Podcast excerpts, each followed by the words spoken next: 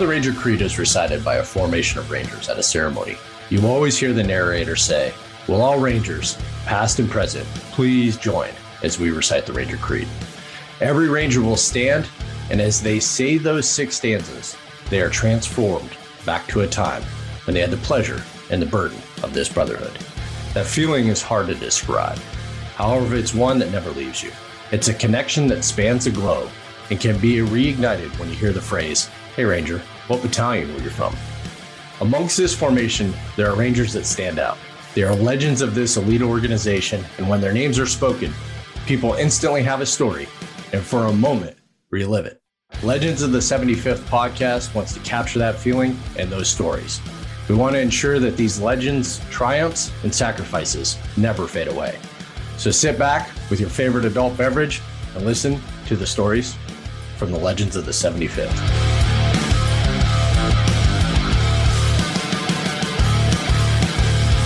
All right, today, hey, I got an opportunity to sit down with one of these legends, Command Sergeant Major, retired Mike Hall.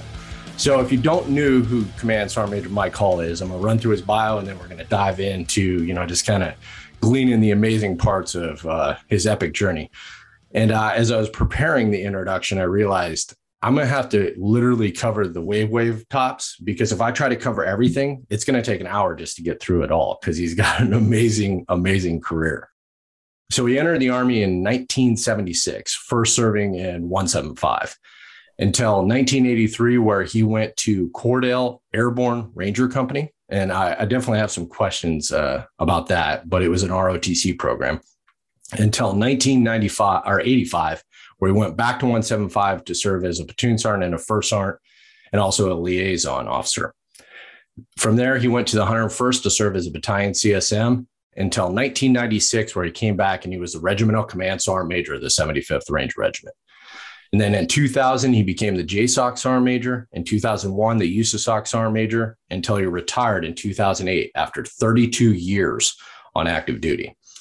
However, that wasn't quite the end. In 2009, he was recalled from retirement for a position at the International Security Assistance Force, NATO, until 2010. He's also been part of Operation Just Cause, Uphold Democracy, Desert Storm, Operation Joint Endeavor, and Operation Iraqi Freedom and Enduring Freedom. Sergeant Major, it is an absolute honor to have you on today. I know I kind of covered the wave tops, but if we can just kind of start at the beginning, you know, what, you know, you join the military, you want to join the military, you know, what kind of prompted that? And more specifically, why did you want to become a Ranger? Well, Sergeant Major is like three syllables, so it's probably going to be quicker and save time if you call me Mike. But, uh, okay. Yeah, yeah. I, I, grew up uh, just west of Cleveland. I'll tell you this story to, to sort of lead into, uh, I think, the point of it you know, you know, one of them broken homes. Uh, I never really knew my dad. He left when I was, you know, two or three years old. Uh, had a couple of stepdaddies, which didn't really work out too well. I grew up on welfare, uh, you know, but when you when you're a kid and you grow up on welfare, you don't really realize it until you sort of look back, you know, on, on what you didn't have, you know. But you know, life life was good. I had and a couple good uncles that took care of us. You know, my mom was a was a very good person, but uh, you know, college wasn't an option. You know, I, I thought I could play professional baseball, except for one thing, I wasn't very good. So, uh, you know, I had a couple half, half scholarships, but there's no way I was going to college. Just couldn't afford it. But then again, you know, back then it was, you know, that's what people did. You graduated high school and you went in the service. And uh, it's funny too, because it really wasn't, you didn't go in the army, you went in the service. You know, it's sort of a different, a different uh, way of looking at things uh, back then too. Uh, so I always wanted to be a Marine, signed up to be a Marine, delayed enlistment, walked out, and uh, was an Army recruiter, uh, major, standing outside, had a, uh, in his khaki, smoking a cigarette, and said, What do you want to do? And I said, well, I'm gonna, I'm going to join and be a Marine. Why do you want to be a Marine? I said, want to be a Marine. I want to be a Marine, infantryman. He goes, Oh, here comes a sucker. Because this is, you know, right after Vietnam is coming down, they're starting the, the Volar Force, and, you know, nobody's joining the, nobody's joining the Army and the Marines to be an infantryman or be a rifleman and uh, so he brought me in his office and told me all these stories about uh, about Rangers. And so I signed up to do that. And of course, everything he told me was sort of untrue because he didn't know because the Ranger battalions had, had just they were just up. they just started. Yeah, yeah, they just started, and uh, so this this was really December of '75. So I signed up and got to Fort Benning and uh, Fort Knox for basic and and uh, Fort Benning for AIT, and then drill sergeant called us in formation and and you know told it you know started calling off names for people to get on a bus go to airborne school. My name wasn't called. I said drill sergeant. I'm going to airborne school because I'm going to be an airborne ranger. He checks the list. He goes, No, you ain't. You're going to 24th Infantry Division. I said, What? Uh, I said, No, I, you know, this is what I signed up for. And so he was a good drill sergeant. He went in there and found my paperwork and he said, Nope. It says you signed up to go to the 24th Infantry Division. I thought, you know, lesson number one about the Army read the things that you sign. So, uh, I got to the I got to the 24th, uh, the old replacement detachment there, and and uh, we're getting ready to, uh, to, to head over to the unit. And then uh, this Ranger First Sergeant, a guy named Gary Carpenter, uh, was a B Company First Sergeant. Then became the first, you know, regimental sergeant major, and a couple staff sergeants showed up, and you know, one of them the recently passed sergeant major of And they said, "Who wants to be a ranger?" And I raised my hand. I said, "Yeah, that's what I signed up for." So they gave us the old five event PT test, and uh and that was RIP. I mean, that's that was RIP then because uh, it really wasn't. Oh, it was at the unit. Yeah, I mean, because oh, there was okay. really, I mean, they formed the battalions and they really hadn't got around to figuring out how they're going to sustain the battalions because, I mean, General Abrams had always said that uh, was actually well, it was actually General DePuy. People say it was Abrams, but it was DePuy who was actually probably pulling the strings more than anybody. You know, and they were going to form the battalions and uh, decide what right looked like and go out and get the you know make the rest of the army better. So they hadn't really decided how they're going to sustain the battalions. So they were they were just recruiting, and uh, so they went down there, and I took the five event PT test, and and uh, one of the one of the events I can't I remember what it's called. I think it's the knee bender, but mm-hmm. it's basically called you know beat your boots. I don't know if they do that anymore because it's probably no, bad, they don't. I guess. And uh, so I'm doing them, and Sergeant Seabees is talking to he he's, he knows somebody at the repo depot, and he's talking to BS and and finally goes, he goes, stop. He goes, how many did you do? And I had remembered from AIT that the max was 80 and I wasn't counting. So I just looked at him. I said, 80. And he goes, good. you know, but that was sort of a, uh, you know, and he goes, good. He goes, a ranger never lies to another ranger. Of course, that was really the first time I had heard that, you know, yeah. but it was, it was my sort of, my, you know, my first lesson about being a ranger. So, uh, you know, I, you know, got to the company and, uh, was assigned a weapons platoon. We had a guy named uh, Archel Cobb, who was our first sergeant, and again another regimental sergeant major, and and he lined us up by height, you know, shortest to tallest, and and he took the three smallest guys, and he goes, he goes, you three guys are going to weapons platoon. I'm thinking that's good. Why did they always do that? That's yeah, and, well, probably because Cobb started it, and uh, and I thought weapons, that's good. I joined the army. I know that has to do with weapons. That's probably a good thing. I had no idea what weapons platoon was. Of course, weapons platoon was was the 60 millimeter mortar section and the 90 millimeter recoilless anti-tank section. But I got in there and I had a had a, a squad leader, a guy named Mike Brooks from Macon, Georgia, and uh, Mike gathered us, gathered the whole the whole section around and asked some questions and and he, you know, he did a bunch of little stuff. And uh, this is, you know, reception and integration, how it's supposed to be done. Something that stuck with me.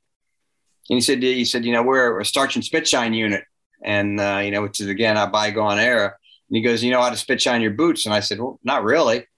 So he grabbed one of my boots and, and spit shined it, and he gave my other my other I don't know. We got issued four sets of jungle boots in, and he gave the other three of the boots because one was going to be your field boots, and to the rest of the squad and they, they spit shine my boots. And he goes, You got it. And I said, Yeah. And he goes, Well, you know, we starch our fatigues. And This was before, you know, they had the laundries. And he goes, You know how to iron? I said, no, I don't know how to iron. So, you know, he, he sat down there and, uh, you know, ironed, ironed, uh, we, we, we were wearing the old uh, OG 107 camouflage fatigues back then, the Vietnam era. So he, he, uh, he starched them up and then he, you know, the rest of my uniforms he gave to the rest of the squad and they starched them up. He goes, You got it? And I said, Yeah he did a bunch of little stuff like that. And then he, he gave me a, a, an envelope with my mom's address on it. And he goes, he goes, I want you to write your mom.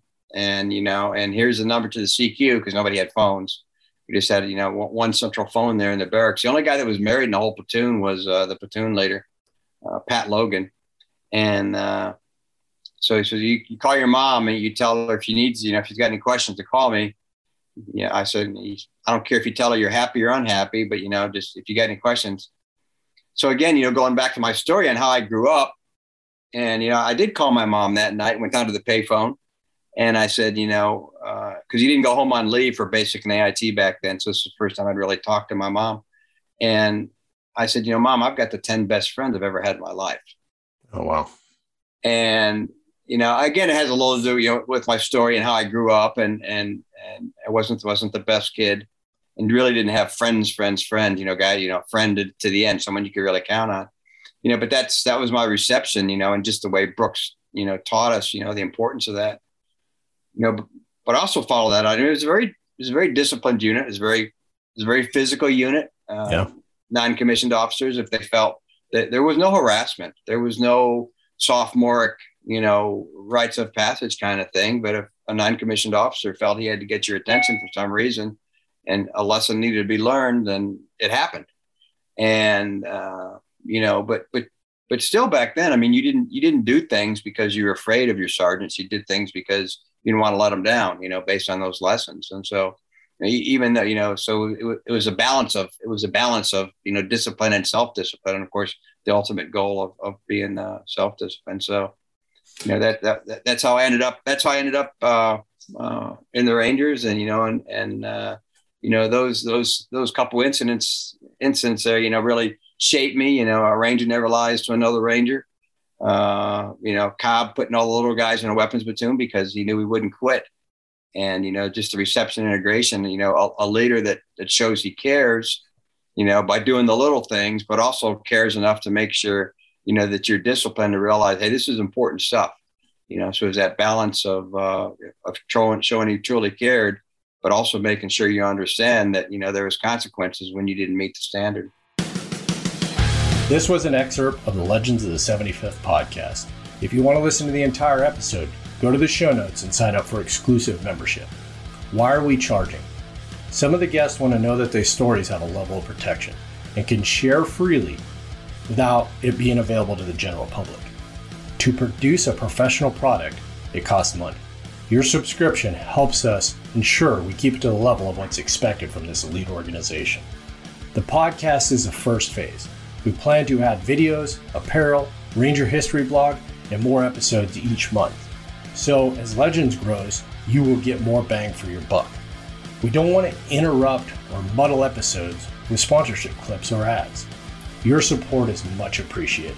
We look forward to building this exclusive group with your support. Rangers lead the way.